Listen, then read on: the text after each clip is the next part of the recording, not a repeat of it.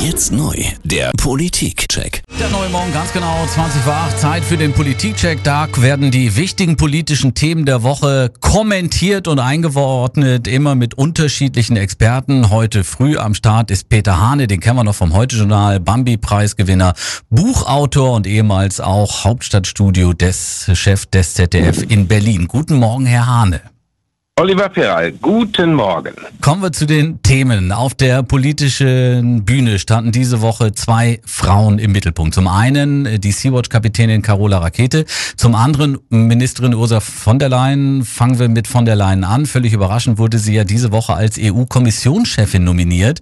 56 Prozent der Deutschen sind aktuell gegen von der Leyen, besagt der ARD Deutschland-Trend. Können Sie diese, Herr Hane, Personalie nachvollziehen? Denn schließlich war von der Leyen bei der Europawahl ja gar nicht aufgestellt, ne? Richtig, das ist genau das Problem. Bei dieser Europawahl sollte ja alles anders sein. Raus aus den Hinterzimmern und aus den Kungelrunden und äh, sozusagen äh, mit den, Spitzenkandidaten den Leuten deutlich zu machen, den, den ihr dann wählt, der wird es auch. Und äh, das ist nun jetzt alles über den Haufen geworfen. Jetzt ist wieder das alte Modell da.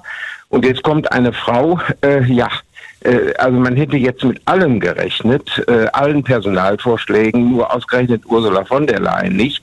Aber mir geht es darum zu sagen, ähm, es ist ein Betrug am Wähler, denn der hat die höchste Wahlbeteiligung der Europawahl beschert, weil es eben diese Spitzenkandidaten gab.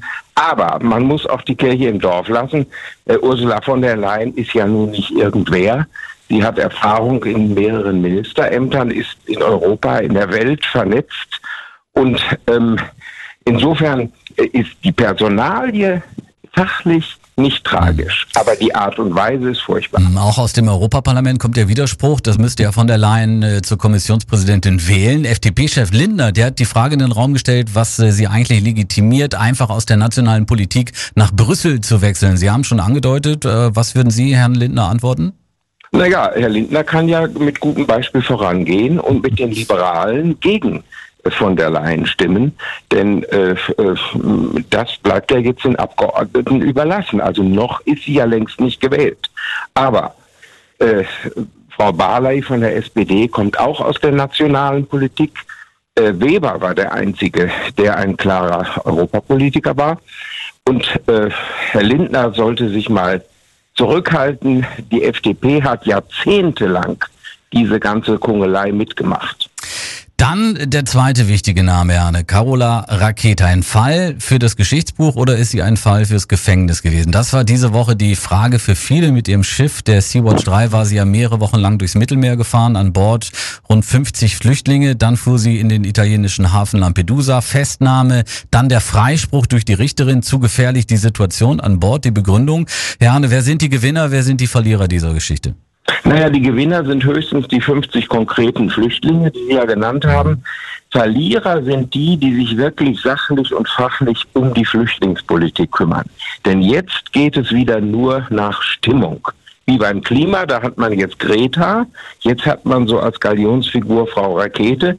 Und die Folgen sind ja jetzt schon verheerend. Das ist ja ein Signal, dass doch alle kommen können. Und äh, da kann ich sagen, das ist nicht christlich, äh, das ist auch nicht barmherzig, sondern das ist dämlich. Denn wir werden das Leid in Afrika nur vor Ort lösen können. Doch das geht jetzt erstmal in dieser ganzen Stimmung äh, pro und contra Rettungsschiffe unter. Und das ist eigentlich schade.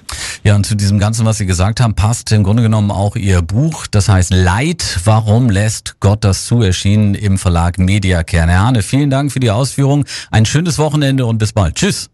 Das wünsche ich Ihnen auch, Oliver Peral, und allen Hörerinnen und Hörern.